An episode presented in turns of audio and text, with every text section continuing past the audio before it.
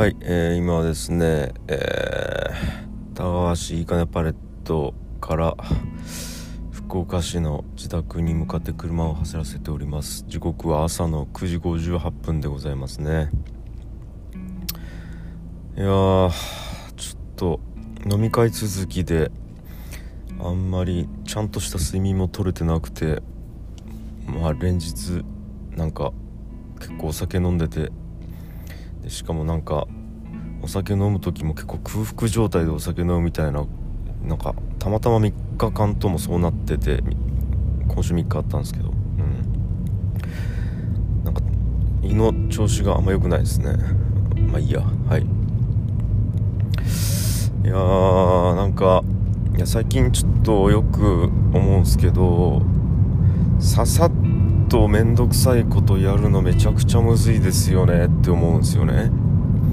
ささっとめんどくさいことをやるっていう、でなんすかね、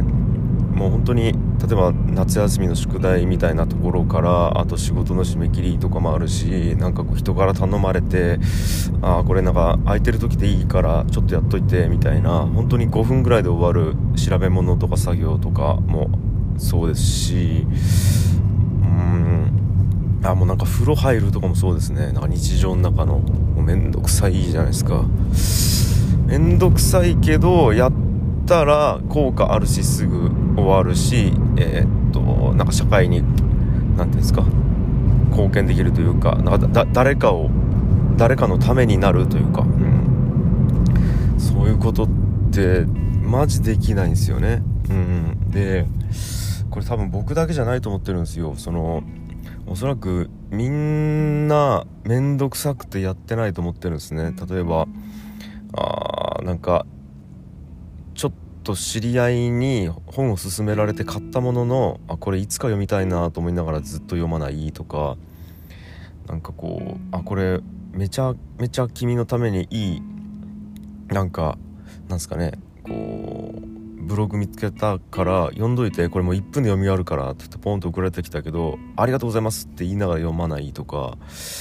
あとはなんかもう返信とかもそうじゃないですかね。 LINE とかメッセンジャーとかメールの返信もいつか返そうと思って返さないみたいなことってめちゃくちゃあると思うんですけど、僕なんかこれってまず前提条件としてサクッとやった方がいいと思ってるんですね。でなんか物事ってやるときって静止摩擦係数と動摩擦係数みたいなのがあると思ってて、要はゼロの状態から動かすっていうところに一番コストがかかって、でちょっとでも動かし出すと摩擦係数っていうのがちっちゃくなって、だからゼロから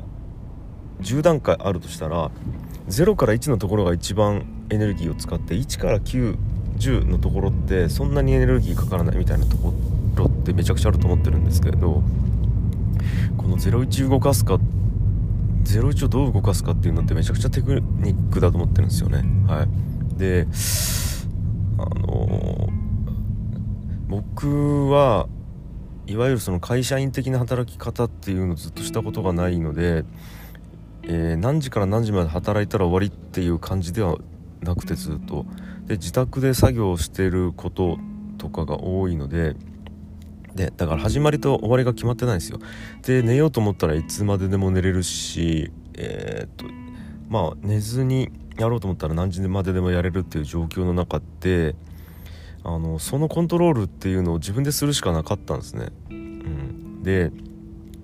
普通しかも、会社でみんなで働いてたら、周りの目があるからそんなにサボりにくいじゃないですか。なんかこう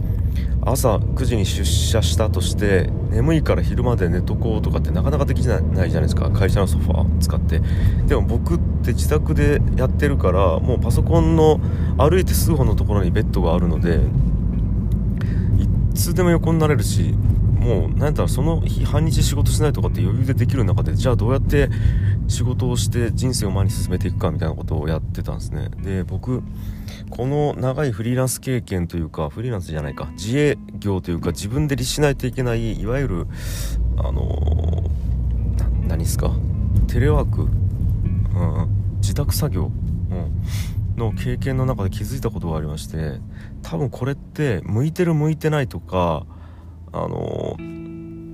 なんすか、能力が高い低いじゃなくて技術だなって思ってるんですね。すぐできるとできないの違いって、でよく多分この話このラジオでしたかもしれない。まあいいか、もうなんか何回言ってもいいと思うんで言いますけど、よくコロナになってテレワークになって自宅作業になった時になかなか仕事がパフォーマンスが上がらないと、で結構言ってる人いたんですよ。なんかもうテレワーク向いてないよねみたいな、やっぱ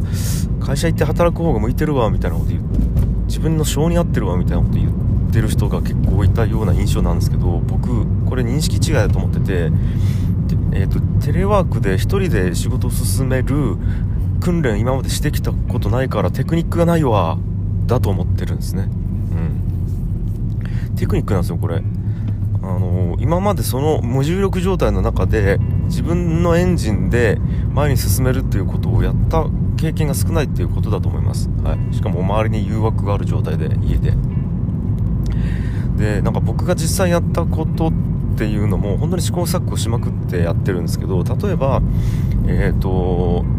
宣言するとかですね、今日中にこれを終わらすとか、これやってるんですよ。もう今日この仕事が終わるまで絶対寝ない、あと1曲、仕上げてから絶対寝るみたいなことをツイッターとかに書くみたいな、これって別に、書いても書かなくても誰も損しないし得もしないし、それで実際やれたかどうかって誰からもチェックもされないんですけど、これは自分自身がこれを言うことによってやらないで寝るっていうことを気持ち悪いと思わすためのテクニックだったりするんですね、これはそうだったりしますし、あとはしんどいなって思う状態から始めるテクニックですよね。で僕これよく使ってた2つのテクニックがあって、1個はしんどいなと思った時に、じゃあ1から10段階まであるとするじゃないですか、10段階ある仕事があるとして、で10段階目に行ったら完了みたいな仕事があったとして、であと3日間の締め切りでやらないといけないと。でも今日やるのめちゃくちゃしんどいわけですよ。あと3日あるっていうその心の余裕もあるし、で今眠い、今やりたいことが他にあるみたいな状態の中で今日やるって相当めちゃくちゃハードル高いんですよ。でも絶対明日から始めたりとか明後日から始めるとバタつくし、最終的なクオリティも下がるっていう時に僕がやってたのは、とりあえず10段階のうちの1だけやってみるみたいなことですね。例えばじゃあデモ音源を仕上げないといけない、音楽を作らないといけないってなった時に、まずは、パソコンを開いてプロジェクトファイルっていうそのフェンシーファイルを作ってトラックを作るっていう、でそれで、なんかテンポを決めるとか、例えば音楽作るんだったらじゃあカッカッカッカッカッカッカッカみたいな、このテンポで作り始めよう、 そしてドラムの音源だけを用意するとか、そこまでやったら寝ようって決めて実際そこまでやるみたいなことやってましたね。で本当にそこで終わることもあるんですけど、意外とそこまでやったらじゃあちょっともうベースの音源まで決めて寝ようかとか、やったらもうなんか打ち込みだけやっとくかとか、じゃあもうここまでやったら、メロディー作ってから寝るかとか、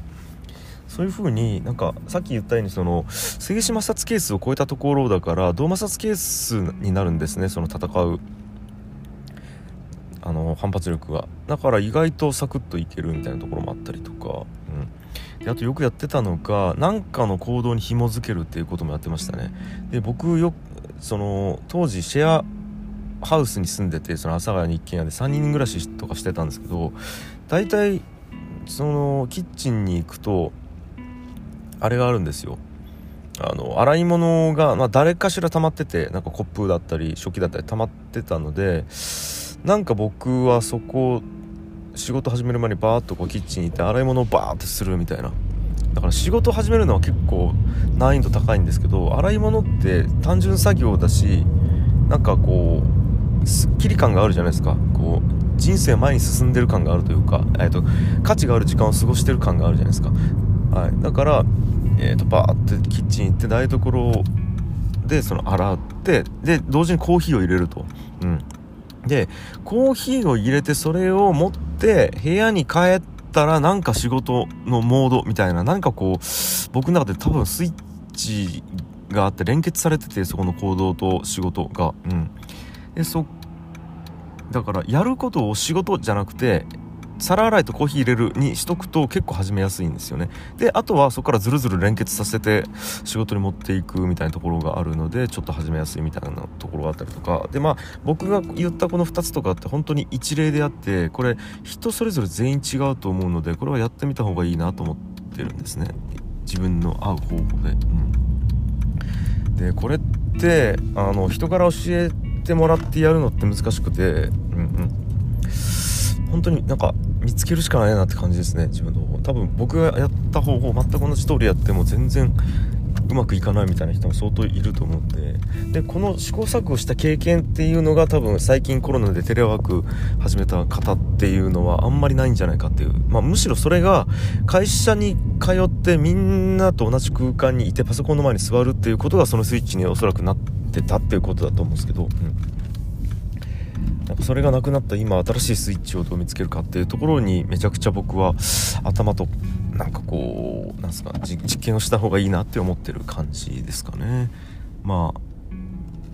りがたいことに僕はそれ会社に通ってなかったので、なんか自然と自分の仕事の中でそれをやってたっていうところもあるっていう、今日はそんな感じです。はい。